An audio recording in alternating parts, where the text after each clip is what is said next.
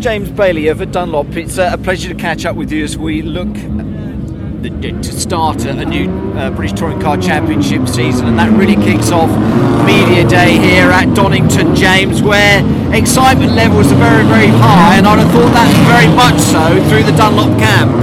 We're really excited about the 2017 season. I mean, well, you look at the quality on the grid. There's so many potential race winners, so many actual race winners on the grid. Um, I think the level of the teams and the drivers has, has, has, reached a high really for the history of the British Touring Car Championship, and it was it's time for us to also bring something new and better. And it's it's bigger, wider, faster, and stronger. That's the tyre that we're we're bringing for the new season. Um, we're bringing a tyre that's 20 millimeters wider, and the initial testing of that has shown that it's about half a second a mile quicker. Um, so we'd expect at Brands Hatch at the first race of the year to see pole position perhaps half a second faster than it was before. But some of the longer circuits, like Oulton Park or Rockingham, potentially a second a lap improvement on, on last year. And that's because, again, the, the championship, like yourselves, keep moving forward, keep looking ahead, don't you? With the new RML parts that are on the car, those cars are getting quicker now. And again, that's why you're having to always look at technology and always having to develop the tyres to, you know, to, to, to set themselves up for those new changes. Yeah, I mean, wish, with tyres, they always look black and round, which is, makes it quite difficult to explain to not, explain though, to fans that some, there, there's something brand new. But we always try and bring something that's better than the year before. Mm. Um, it's a technical challenge for us. We're involved in a lot of different areas of motorsport.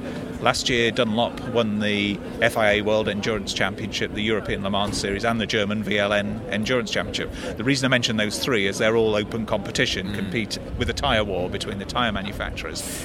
And the tyre that we're using in BTCC is the same size and basic design as the one that we used in the that German VLN Endurance Series, which takes place on the Nürburgring Nordschleife, and I can't think of a better place to test no, a tyre. You, you, thought that that was the type of tyre that was necessary here within this championship. Yeah, so we yeah. used that as a baseline, but then we made some changes because there's some certain specifics. Um, around BTCC. First of all, you want to have parity between front wheel drive and rear wheel drive cars.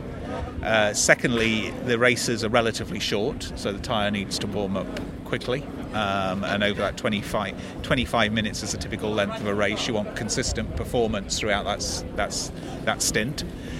And as before, we're, we're not really in the business of building tyres that degrade. So, what we've tried to do is come up with two tyres that have different operating windows. So, if, for example, the race at 11 o'clock in the morning is 10 degrees and by the afternoon race it's 17 degrees, do you know what? It might be the option tyre works better in the afternoon than the prime tyre yeah. in the morning. And it's another variable that mixes up the grid. Yeah, the variables that you produce though at Dunlop have been the reason why I think that these races that we've seen over at least the last couple of seasons, James, as the cars come back and it's, it's great for atmosphere but not great for interviews, but that that diversity and those developments again is why this championship is so competitive and so difficult to predict, isn't it? Yeah. The way the drivers and the teams work with those tyres, look after those tyres. Indeed. I mean, motorsport needs to be a technical challenge, but it also needs to be entertaining. Uh, the reason why so many viewers watch BBC, why so many um, listeners listen to to the BTCC broadcast and so many people come to the track is because it's entertaining and it's close racing between great drivers and interesting cars in a fast-paced environment. And we're part of that and it's down to us to work with the teams to deliver that show. And finally you've got a great deal now. I think at the start of another five-year deal haven't you with TOCA um, it's a quality championship as you know to be involved in important for the Dunlop brand. But it's because of that quality championship you you don't not want to be a part of it you have to be a part of, of what's going on yeah there's two sides to our involvement we're the official tyre supplier, but separately to that, we choose to sponsor the championship.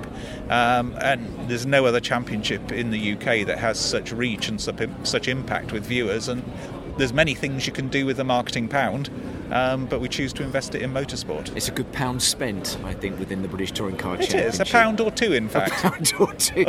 we won't go into figures, it might be quite embarrassing, but I know you, James, just like myself, are really, really looking forward to it. This is really where we feel that the, the season kicks off here, Media Day at Donington, and uh, yeah, here's to another exciting and unpredictable season. But, James, thank you. Thank you.